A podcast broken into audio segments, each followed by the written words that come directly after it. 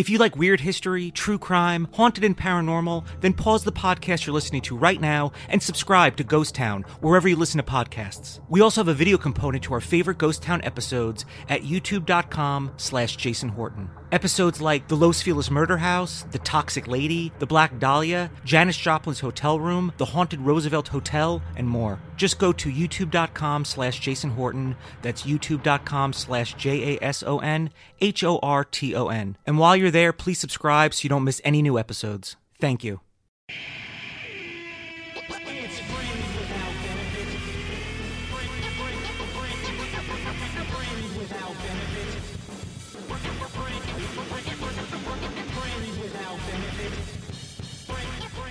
Notice that brand new Friends Without Benefits intro? Uh, my friend Mike Relm, who is the DJ uh, for The Pharcyde.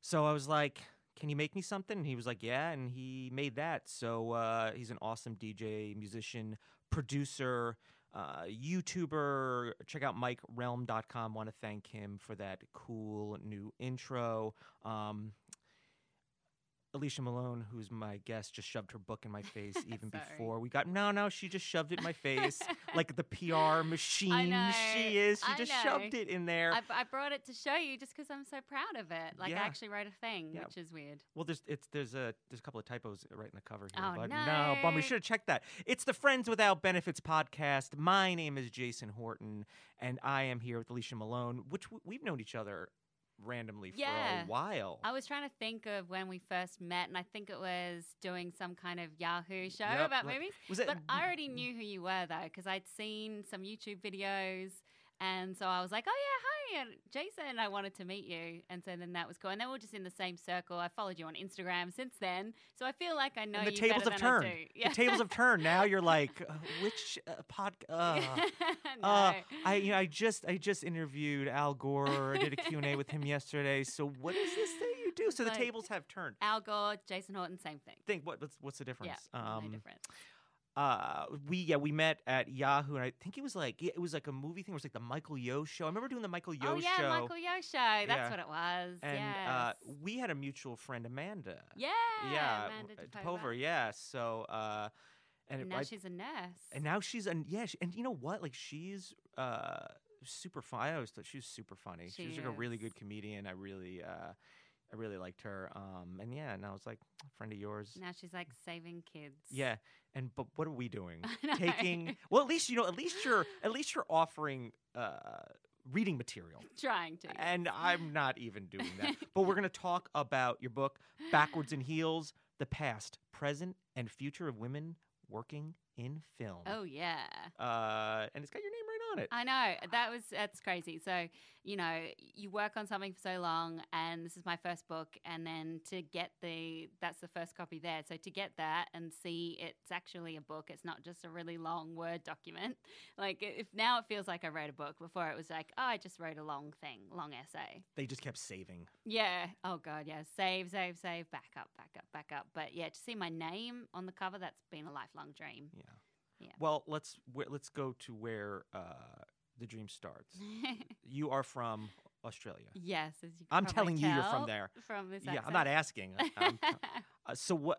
So you know, I was on the car way over here. Like, I thought what you know myself living in New York or New Jersey or just living. I oh, and I lived in the United States. Where a lot of people, you know, it's a lot of there's Hollywoods here and like New York and you know, uh, I, and I always felt like wow. I was like, this is so cool. Like, I wish I could be part of this, but you know, I always considered myself like very outside. Most of us are outside looking in. It has mm-hmm. to be. Not everyone can. Well, in LA, everyone's connected to the industry. Living in Australia, like what was that like for you? You know, because the, physically the United States is very far away, but did you know? Did it? I don't know what your dreams were, but did it seem like it was very far away as far as like achieving any of that? Absolutely. I mean, I grew up in Canberra, which is the capital of Australia. Uh, not many people know that. Everyone thinks it's Sydney, but not much happens there. I knew It's that. like- I knew that. Oh, you no, did. Nope. Super smart. nope. Uh, so it's kind of like a big country town. It's a city, but it's very small. And nothing really happens there. So I loved movies from an early age, and I would dream about Hollywood and going to America. And Australians know a lot about America because we get so much of the content. You know, I grew up watching Friends and Seinfeld and all these But you, American. but you only got that in 2015, right? Seinfeld, Yeah. is that how that It's like works? finally just started. Yeah. It's really exciting. And so I felt like I learned about America through film and watching television. I always dreamed about going there, but I was someone who, my family, we never really traveled. Uh, We got up to Sydney, and that was as far as we went. And my school friends would always go to America, go to Disneyland for holidays and trips. And, so and you resented them, of I, yeah, I would make my friend like write me a detailed letter of every single thing that went on, like including the plane. I was so fascinated about the plane, like what kind of food do you eat and what what do people do on the plane? And I was so I was like write everything from the plane and then everything you see at Disneyland, and I wanted to know everything. So it really had this mythical quality to it, but it felt so far away. You know, in Australia, you do feel completely isolated being on the other side of the world. So, so what did you have a game plan, or, were or, was there uh, something else? You were like, well, I guess I'll just be a Yeah. something else, or was it like, no, the dream is the dream, and I'm gonna get there? It was the dream was just to go to Sydney. Like that was far for me. Mm. That was the big smoke, and that was so exciting. What was there that was like? It's like it was a city. It was hustle and bustle, and I decided. So when I was young, I actually wanted to be a film director, and then I read a lot of books and I watched a lot of movies, and I came to the conclusion, which is kind of right, that it's really hard to be a director if you're a woman.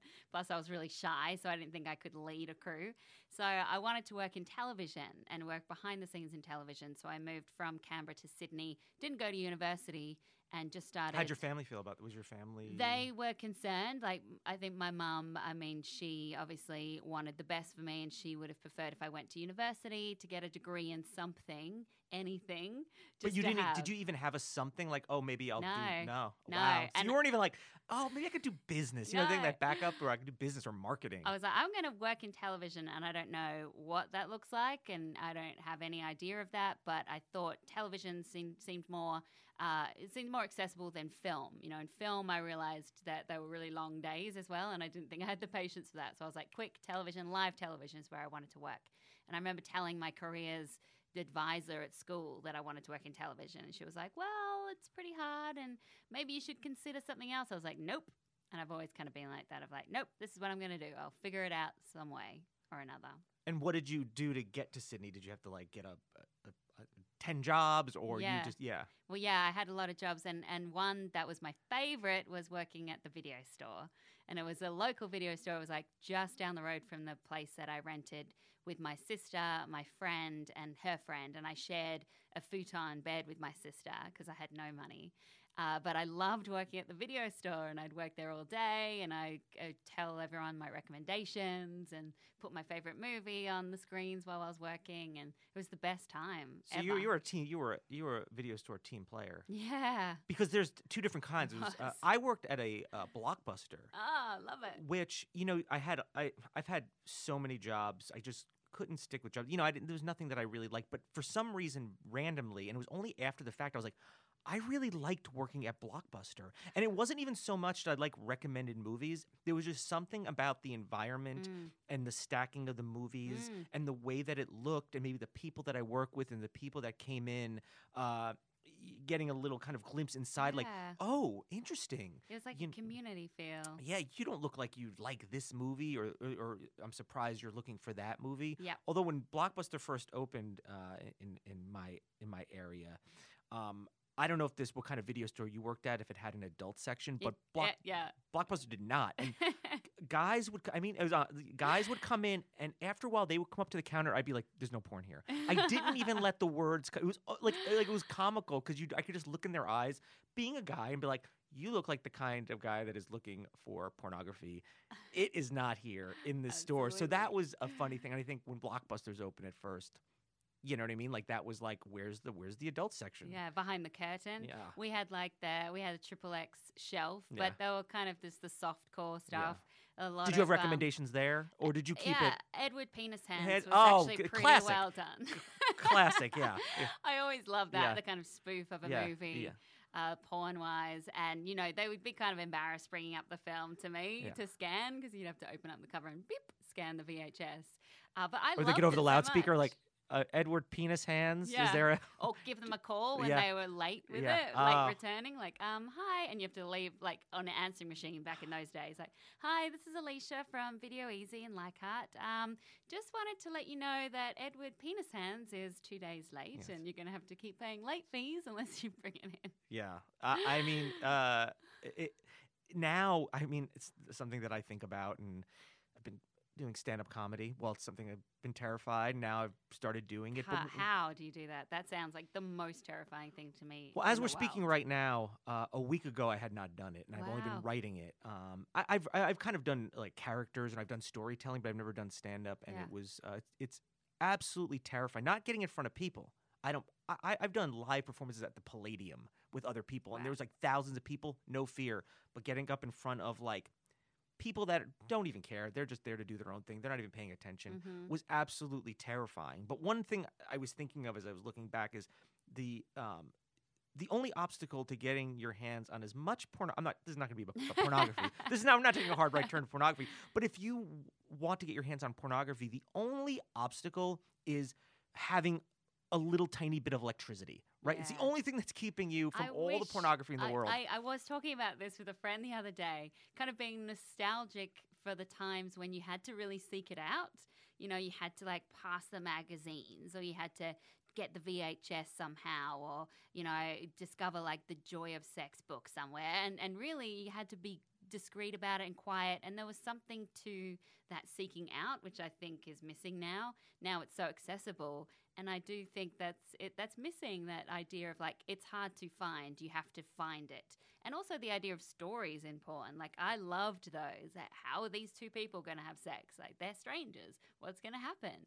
And now it's just about like the money shot. There's no magic that's it. unfolding. Yeah. Well, I mean, yeah, for like just is all this is all part of like some things that I talk about and I and I write about is the espionage of getting your hands. it. It, it's like you know, episodes of like Homeland, but Yeah. for pornography, and sweet you'll way. stop at nothing to get your hands on a on a videotape, and that's as exciting as actually getting it. Is getting like the thought and the promise of like, oh, your dad has a bunch of tapes, or I would stand out in front of like a gas station at like 12, 13 years old with one of my other perverted friends and, and profile dudes that look like they might buy us like a Playboy magazine. yeah. Which is very, very creepy and really illegal and probably really bad for the person that would do that.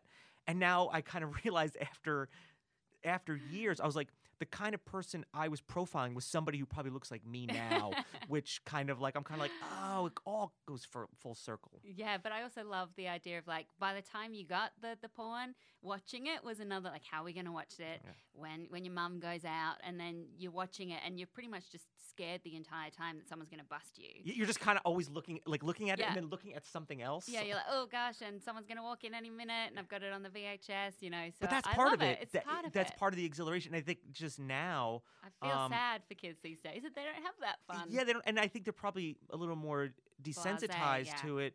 Which maybe that I mean I don't know. I don't know what's the fact that you know that it's there hmm might be like, well, it's always going to be there. I'm in no like dire need to get my hands on it, which might be good or whatever. But for me, it was the only thing that mattered. Yeah, and and the fact that you know, and for me, it was just like I'm really curious about this, and then the fact that these days it's there and it's pretty hardcore. Some of the stuff you can find Yeah. just straight away. I think. I mean, some of those people aren't even married. like- that are, they're, they're come not even in love with each not other. even love. I know. It's so. I mean, just a few of them. Most of them aren't in love, You know, obviously. it's not. There's no like the pizza guy or the pool guy anymore. Like, come on. It's Yeah. just like, gee, wham bam, thank you, ma'am. But uh, and I do wonder if that distorts people's p- Yeah. perception of sex. You know, when you're young and you're exposed to that, as opposed to like having to seek out things and having to sit through the story parts. I mean, it's all in your book. It, yeah, it's all in your book, backwards do. and I heels. discover- I talk about porn. yeah, for the, for the for the majority of it. Um, so you get to Sydney, and what what happens? I get to Sydney, and so I enrolled in a TV production course, which was just a very general course. It was just a, something for me to do when I got to Sydney. Um, I got a scholarship to that course, which I felt very proud of until I realized that they pretty much give that to every single person that joins. But hey, you know, I went there, and so through there, I met this girl who started working at a TV station, Channel 7 in Australia, because of her drama teacher who knew someone. So, anyway, she was working there, and they said to her, Channel 7 said, you know, we've got the Olympics coming up in Sydney in 2000. Uh, we need more people. Is there anyone at your course that you would recommend to come and train on how to roll teleprompter? And she was like, "Yeah, my friend Alicia, she she really wants to do this." So then I got involved there, and I got to be at the Olympics, and so I worked at Channel Seven. Um, so I had to say goodbye to Video Ezy, unfortunately. But I love th- those names. it's like Video Ezy. Hot. I know Video it was like Easy. E Z Y. Oh, Video okay. Easy. Oh. Um, and so then, uh, yeah, I gave up that and started working at Channel 7 and um, worked there for in a variety of behind the scenes roles for six years.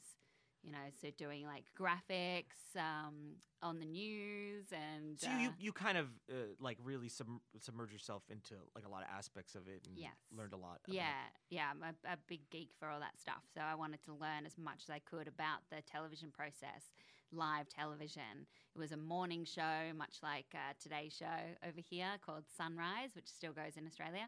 And uh, so I was there at the start of that show, and then I'd have to get up at 3 a.m. for a 4 a.m. shift and do that from 4 till 9, and then go to the course all day and do it again. But I loved it so much. So it doesn't seem like work. No, not at all. And it so, was there uh, a plan of like get me to the U.S. so I can rock these people's Not worlds? really, no. I mean, it was always in my mind of, of a dream to go to Hollywood just because I, yeah, loved classic film and it seemed so glamorous. And I'd watch the Oscars every year and all that stuff. Um, but I didn't really think about that until uh, later on, till like probably close to moving over here. So probably till I was like 28 or 29. Then I thought, you know what, I'm going to move to LA. And again, I just picked up and left. And did you have any? Did you make any uh, No inroads? And plans. so when you got here, or you just like I'm going to show up and just see what see yeah, what I get? I packed my two suitcases and my teddy bear, and off I went. and, and you had your like your your kind of uh, how to make it in Hollywood book and yeah, your uh, your uh-huh. Oscar for world's best uh, Exactly. teleprompter dreams in my yeah. eyes. Like I, I, I don't know why I was confident that I was it was going to be fine because I had no work contacts, I had no friends, I didn't know a single person here in LA, and I didn't have any money saved up. Okay, so I was like, but I'm going to do it. so Again, that determined thing about nope, I'm going to do it. had you been had you been to the United States before or, or no? I had briefly on like a little holiday, a little Okay, trip. okay. Yeah, so I'd been to New York and I'd been to um, LA. So a little and taste. LA, I was uh, when I first came and I was like, oh, I'm gonna see all these celebrities walking down the street, and I want to go see where the Oscars are. And then you get to Hollywood Boulevard, and you're like, why is And this it's so depressing? and it's probably I mean if you live in LA, uh, you avoid Hollywood and Highland at all costs. Absolutely. There's just it, I- just do not drive through there. I mean, uh, the Mann's Chinese Theater is pretty cool. They have scre- you know I've Yeah, had some stuff screened there. premieres Yeah, yeah. and The TCM Classic Film Festival is wonderful Yeah. there, but just to go as a tourist is not fun. No, and you're not going to see any. well, You'd probably see maybe me or you, Yeah. possibly, Yeah, if yeah, we're yeah. going to like Baja Fresh or Yeah, something that- like yeah, that. That's about That's it. that's about. They're like, oh, this is That's not that the much fun. level of celebrity you see. So when you got here, what I'm very very curious. Like, Mm. what did you do when you got here with really no real well, plan? Also, the tricky thing was the visa that I got to move over to the States prevented me from doing anything else but working in entertainment. Okay. So, and I couldn't even work behind the scenes in entertainment. I had to be on camera in entertainment.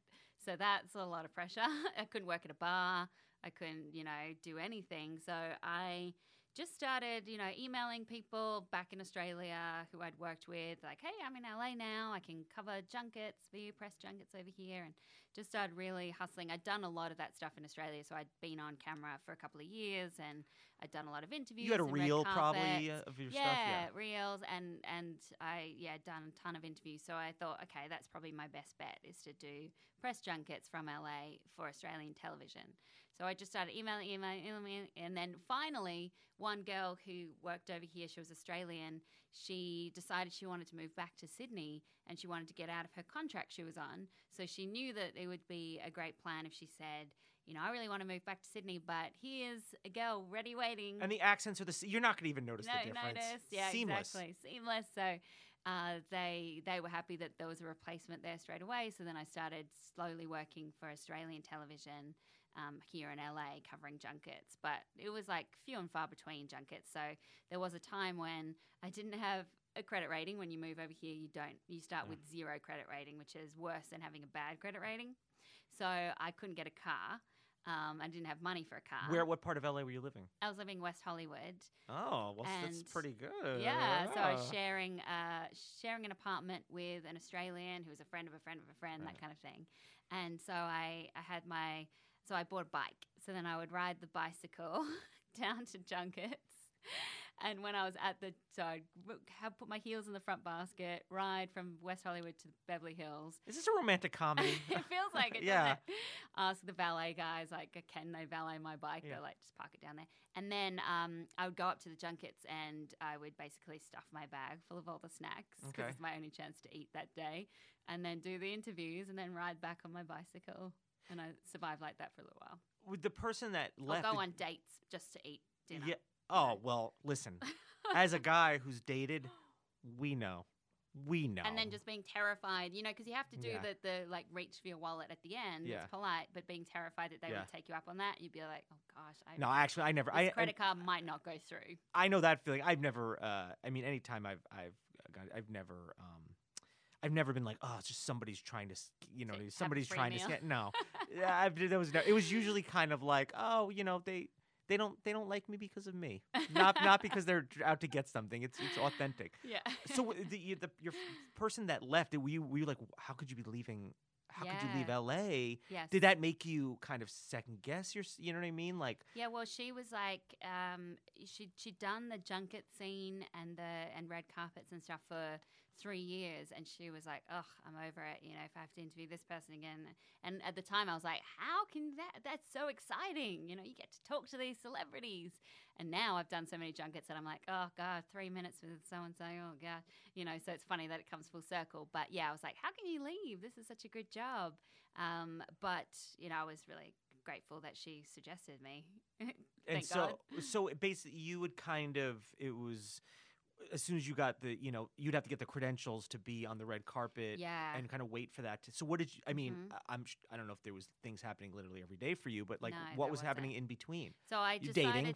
to yeah, Dating for free dating food. For free food. Um, I decided to approach it as if I was, you know, like an, an actor in training or something. That I was just waiting for my big big role, Yeah. and so I'd go to the gym every day.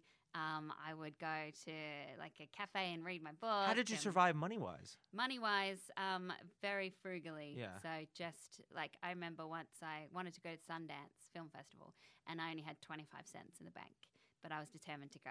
So off I went and I slept on someone's floor and I ate the free veggie burgers at the pop up place. and- Yeah. But I saw movies. So I don't know. I survived somehow. One Because way or when the you're other, there, figured it out. like you know if i i saw you at sundance or i, I see you at a junket on your bike i don't see oh the, she only has 25 cents in her bank I account know. I assume she's you're quirky or you're environmental and you're just being you, but you know you you do what you have to do Exactly. to kind of follow instead of making because it would be very easy for you to make excuses. You had valid excuses why this might not be working out for you at this point. Yeah. Where other people have more and they're just not willing to do it and they kind of squander their opportunities. Yeah. Whereas people like you is like I have 25 cents. I mean there's somebody with a negative bank account just saying. Yeah, for sure. So you at least at least For you were sure, on the at least I was plus on the plus side. side, yeah. Um, yeah, and, and the times it did feel silly. It's like, is this really superficial of me to just be here chasing this dream of just wanting to talk about movies?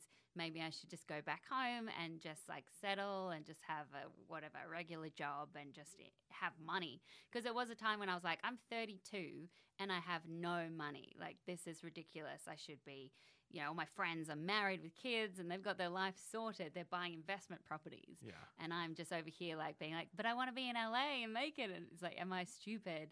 But I just, something just kept me going where I was like, no, no, no, this is where I'm supposed to be.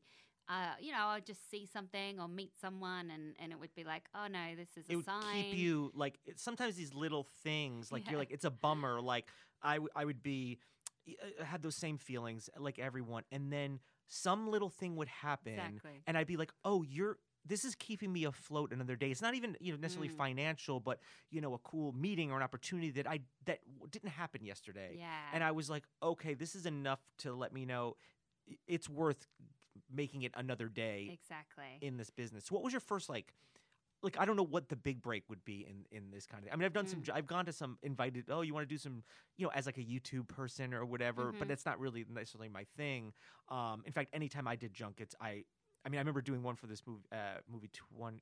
It's like twenty one and you over. 21 at Saddle Ranch? Saddle Ranch. Yes, I, was I there. did that, but what I did was is I interviewed them. Uh, the I don't know if it was like Relativity, whoever did not like what I did. Obviously, if you have watched my YouTube videos, is that I would um uh, do Twitter questions, but all the Twitter questions were like these fake Twitter questions that I sent myself about a girl that just dumped me. so I and so I'm asking them all these questions, but they are really just questions about me, and they're just kind of just sitting there.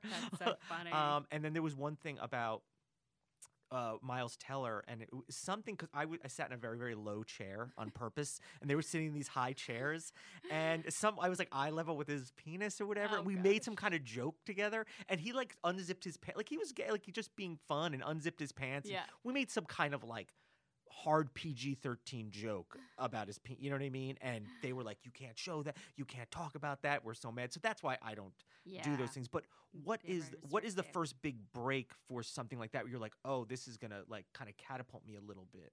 Well, I think So- it was when um, when I started getting people from American online outlets or television asking if I wanted to do junkets for them.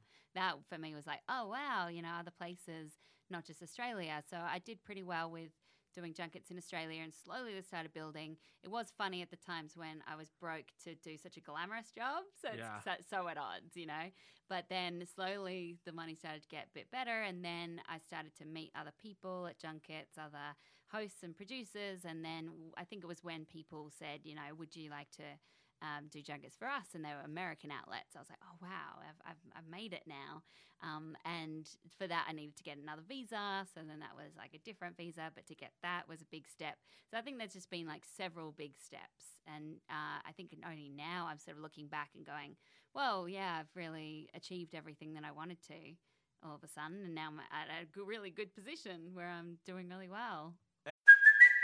It's Kaley Cuoco for Priceline. Ready to go to your happy place for a happy price? Well, why didn't you say so? Just download the Priceline app right now and save up to 60% on hotels. So, whether it's Cousin Kevin's Kazoo concert in Kansas City, go Kevin, or Becky's Bachelorette Bash in Bermuda, you never have to miss a trip ever again. So, download the Priceline app today. Your savings are waiting. Go to your happy place for a happy price. Go to your happy price, Priceline. That whole time, are you like, uh, as, you know, as somebody who's like understanding like building equity into your own brand, which is a terrible, ugly, Yeah. disgusting word, but you know, I know. It, it fits the thing. We, yeah, it's the only thing to describe the thing. do you, were you always like uh, conscious of like I need to keep investing equity into my own me, like you know whether it's like you know an Instagram account or a Yeah. website or a, a place to be like where you're like a commodity. So when people are like, "Hey, who should we get to do this?" Well, we should get. Mm-hmm. Alicia. You know, she's done all this stuff, but she also has like a pretty big social media following. Exactly, yeah. Did you did that just kind of happen, or were you conscious of that? It kind of happened, but I also would think of things to do. And, and yeah, people say to me, like, oh, you're really good at branding yourself. And I never really consciously thought of it in that way. But I was like, oh, social media is a way for me to share what I really love, which is like independent films, classic films, and talking about women in film.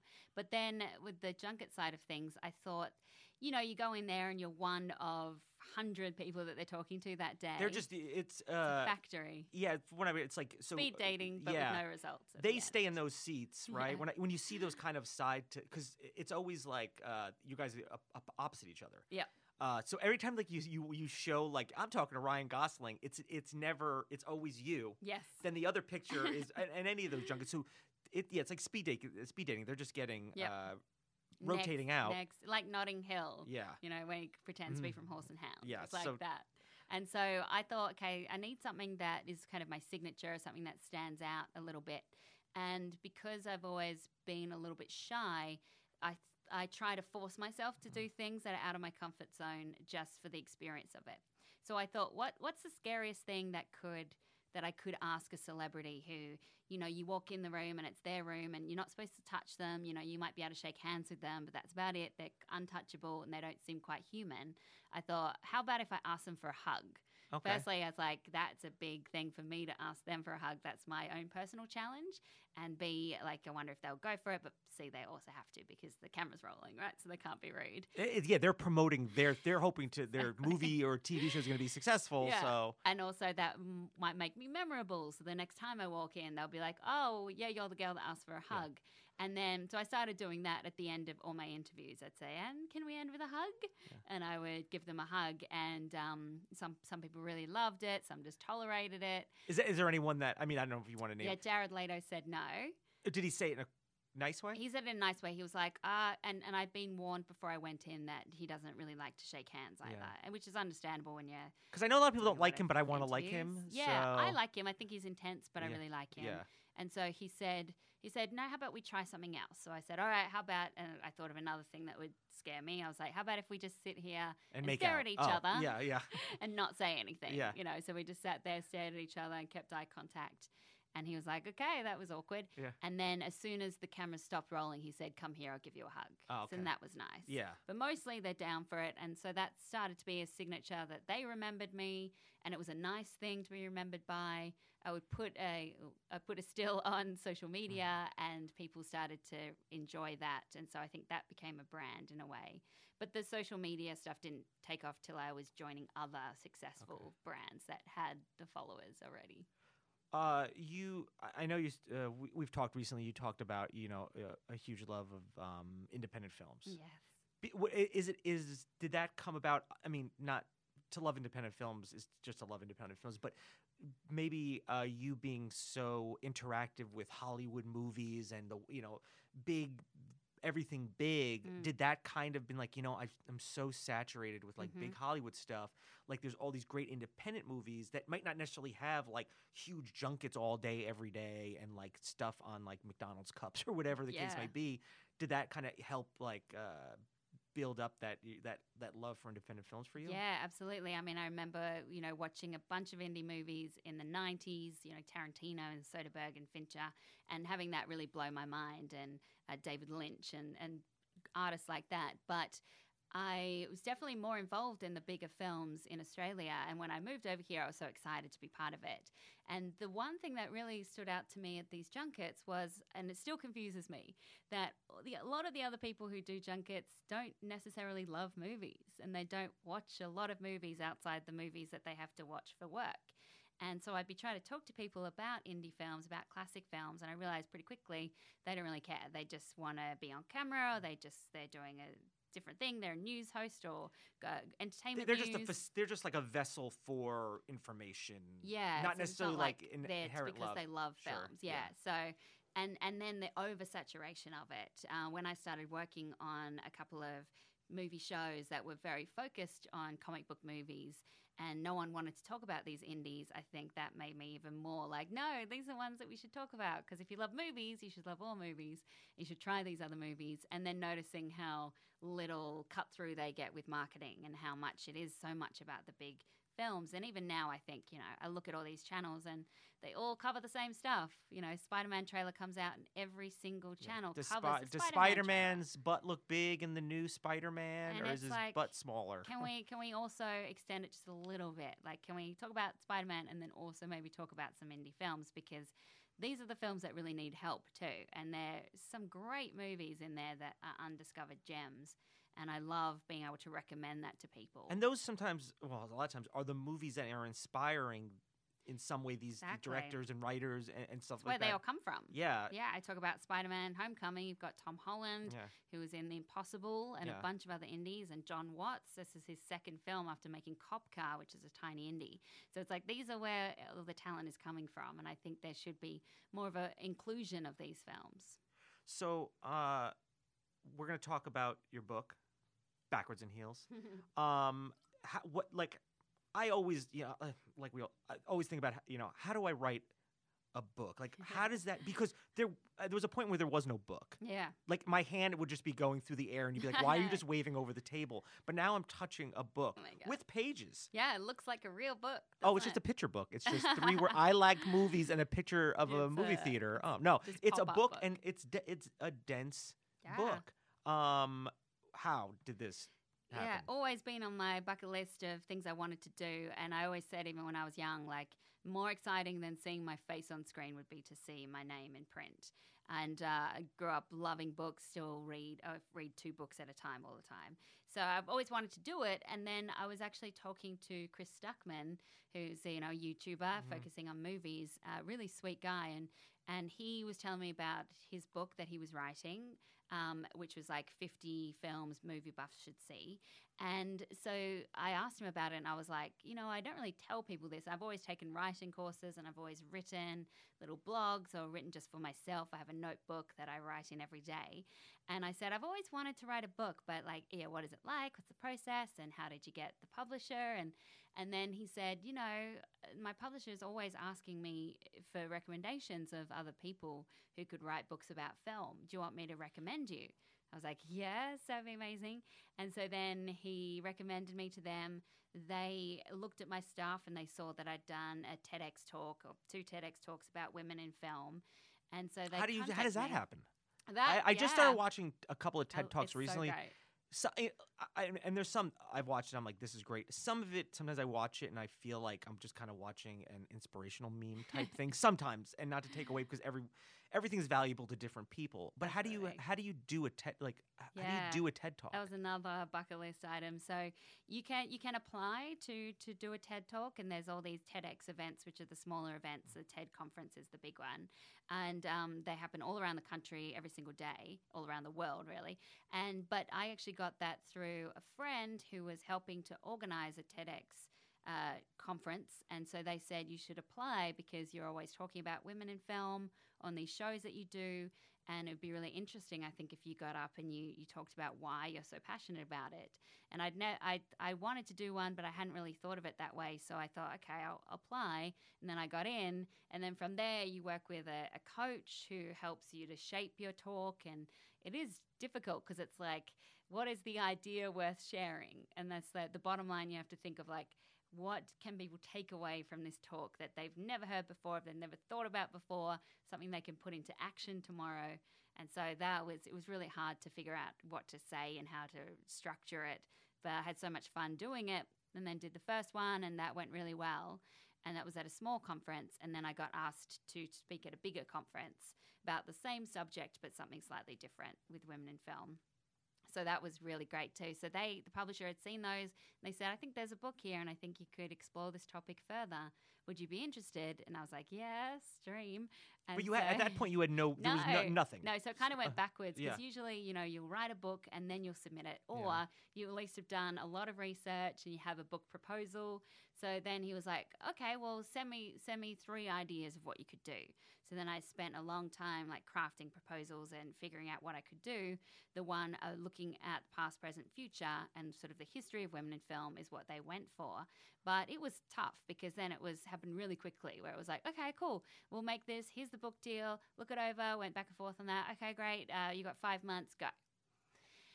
I mean, was day one was so day one of the five months? I mean, were you like Yeah, yeah. So they said, okay, introduction. Your introduction is due by the end of the week. So I was like, okay, so I have to write an intro, not really knowing what the whole book will be. And so, of course, I rewrote it later, but that was something to start with. And so I had to lock myself away pretty much for five months, not see anyone. You know, occasionally I would come out to do shows and stuff uh, online, but it was intense. And every spare minute I would be spent researching, writing, and I actually wrote the whole first draft. And then as soon as I finished writing the first draft, I realized a much better way to structure the entire book. So then I rewrote it all in like half the time. So, I mean, for the people out there that you know want to write a book, like i- if for this pretend it's a tiny TED talk, yeah. how do you write? How would you go and write your next book, or tell people how to write a book if next, a book? yeah, the next book I would definitely really work on the idea, um, structure it out of how you think it could go, and then spend a couple of months researching before you even write. So ne- if I write another book, that's what I'm going to say that I need is I need to really have time to research and not write and research at the same time because it's really hard to know where it's going to end up when you're Because then the you're writing kind of an infinitum, right? You're just writing. In, in, yeah, in, you don't with know no where end. it's going to end. So I would say spend a couple of months doing research if it's a non-fiction book like like mine is, and then and then sit down and craft. But you just have to do it, and you just have to write. And it's like even if you have no idea what you're going to do, it's a blank page just free write for 20 minutes and just force yourself to do it and then stuff will come out of it and then you can rewrite it's all in the rewriting so it's kind of like just get it out get words on the page then go back and really finesse it Are there? Do you and get a lot of advice. I sent it out to all my friends. I had my writing teacher who looked over it. Yeah. I mean, every single word in that book is mine, but I had to really get some advice of like, does this make sense? Is this So interesting? you don't have like an ed- is there ever like an editor involved? There is, but surprisingly, they don't do a whole lot in terms of structure. It's mainly typos. Oh, okay. So, and I, it might not be the experience at every publisher, but a couple of people I've spoken to from other, uh, who've written other books, have said the same thing that they were surprised at how hands off they are. That they're just like, here's your deadlines, and you send in your chapter by chapter by chapter, and then they send back notes. But it's really, it might be like expand here, or unne- this is unnecessary, but it's not like, how about you move, start your piece with this and move this around. More on Ed- Edward Penis Hands. Yeah, like, Expand that. exactly. Expand that chapter. Yeah, I want to know more about this Edward and his uh, Uh, penis for hands. yes. so what? Okay, so like when you're pitching the book, like, hey, you know, uh, I have a new, I have, I have a book. I know it's just the past, present, and future of women working Yeah. in film. Is it uh, is it just like a, a history book, or is it is it your kind of uh, through your point of view, or Yeah, I, I started doing it both ways. So first I started like a history book that was very chronological, and then I realized that was quite boring. Um, and then I started to insert more of me in there, and then I realized that felt like a bit much to insert a lot of myself in there. So what I did was I realized that the most interesting thing in the history parts that I wrote were the stories. So the stories about women. So instead of just having like one sentence on like the first person ever to be called film editor was a woman named Margaret Booth. It's like, okay, so what's her story? So the way I've divided it is looking at each era of Hollywood, but picking out four or five different stories from women who have done amazing things or tried to do amazing things or were held back in one way or another or accomplished great goals and look at the history through those stories. So each chapter starts with an overview of what was happening in Hollywood, you know, during the 1920s, and then it's like four or five stories from the 1920s. And I try to involve filmmakers, actors, and then when I get into the present, I did interviews for all that. So I interviewed producer, cinematographer, writer, um, actors. so you tapped into your kind of like your yeah. it's your bread and butter of what you do in order to extract information. Yeah, and I got some great people: Geena Davis, J.J. Abrams, Paul Feig. Never heard of them. Never heard Yeah. of them. Oh, those are men. Okay, are so men, this book is like already men fake. Who, yeah, yeah. Men who help women. Yeah. Um, uh, Octavia Spencer, America Ferrera. You know, it's really lucky to get a bunch of great people. I mean, that that really, uh, honestly, I'm, I'm sure there's other books in a like in a similar Yeah, world, there are, but yeah. to get you know when J.J. Abrams or Octavia Spencer or uh, who, and whoever you get are agree to talk to you ab- about your book know. is, uh, I mean, it, it gives you a lot of credibility. It's amazing. I I couldn't believe it. It's it's so much fun to because usually you're doing interviews for other people. Yeah. So you're like, okay, what do my what does my TV outlet need me to get about Yeah. this film? And then You hired like- yourself to, to do Yeah. it for yourself. It's like, what do I want to ask? Yeah. Wow. Okay. And it was it was great, and they all were very generous with their time, and you do it all over the phone, and um, but it was so fun. I mean, Ava DuVernay I spoke to, and when I hung up the phone, I felt like I could take on the world because she's just so empowering and cool.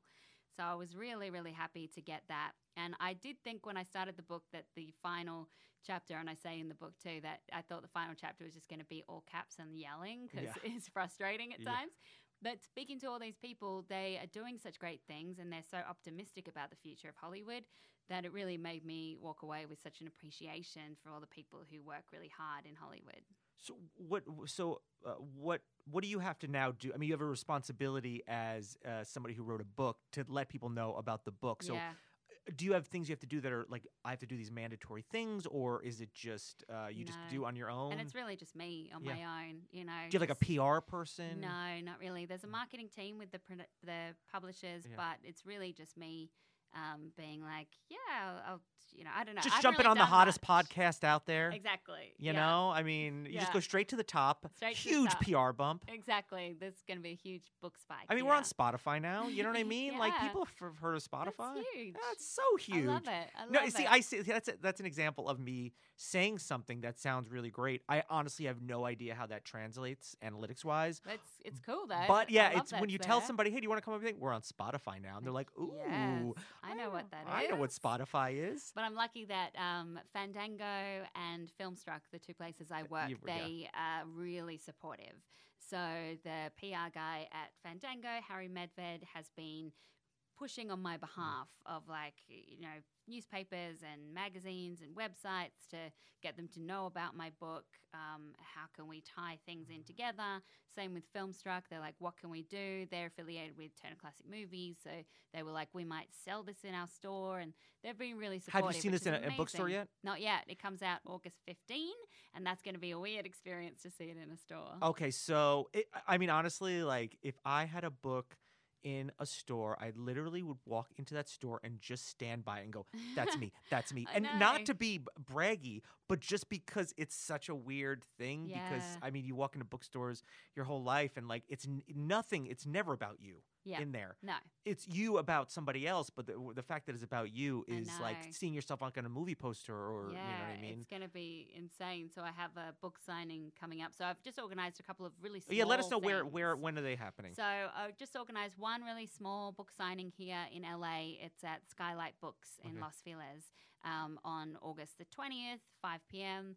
And I've got my friend Maude Garrett coming along Ah. to. She's uh, I see you me. in pictures with. Uh, I, I look at Yeah. your Instagram. Is she Yeah, from yeah. SourceFed? yeah, she yes. was. Okay, she yeah. was on Source I try to vaguely follow Um, she's a fellow Aussie, Yeah. um, and she has always been so supportive, and she was really a great champion when I was writing Mm. Yeah. this. Of like, I can't do this; it's too hard. She was like, "You do it." So she's So check that out. down and Yeah. yeah, and the book comes out the fifteenth. the fifteenth. Where do yeah. we get it? It's it's on Amazon right now, Okay. um, but it will be in bookstores. I don't know exactly where and how many, but I've been assured that it is in worldwide. But yeah, Amazon's probably your best bet. It's available to pre-order now. Oh well, uh, get it now. Backwards and heels. I'm looking at it. It's a real book. I'm touching it. It's uh, it's uh, has a really cool. Co- it just looks real. It has like kind of like a throwback kind of deco kind Yeah. of thing going on. My friend designed the cover, yeah. and Hema Patel, and she did such a good job. I it's love great. it. And uh, where else can we find you? You can find me yeah all over the social media. Um, Alicia Malone on Twitter. I'm the same on Instagram, and then I've got a YouTube channel, Movies Are My Jam, which is yeah all about indies and classic films. If that's your thing. Why- And uh, it is everybody's thing. should It's just be. we should spend more time celebrating it. Uh, yes. Also, spend a little time maybe subscribing to this podcast, Yeah. rating and giving it a comment. You know what I mean? Like, do that. That's fun. I'm at, at Twitter, uh, Jason underscore Horton. And uh, yeah, so I'm gonna be, I'm gonna be, I'm doing some reading from the, I'm gonna do some dramatic reading from the this book, if that's okay. I would love that. No, no, I, I want, you, I want you to actually, I want you, people to actually buy the book. I want people. also, I can't read. Oh no. Spoiler alert. How do you get through the day? I don't. I do a You don't. podcast. I don't need to read. Yeah. Friends without benefits.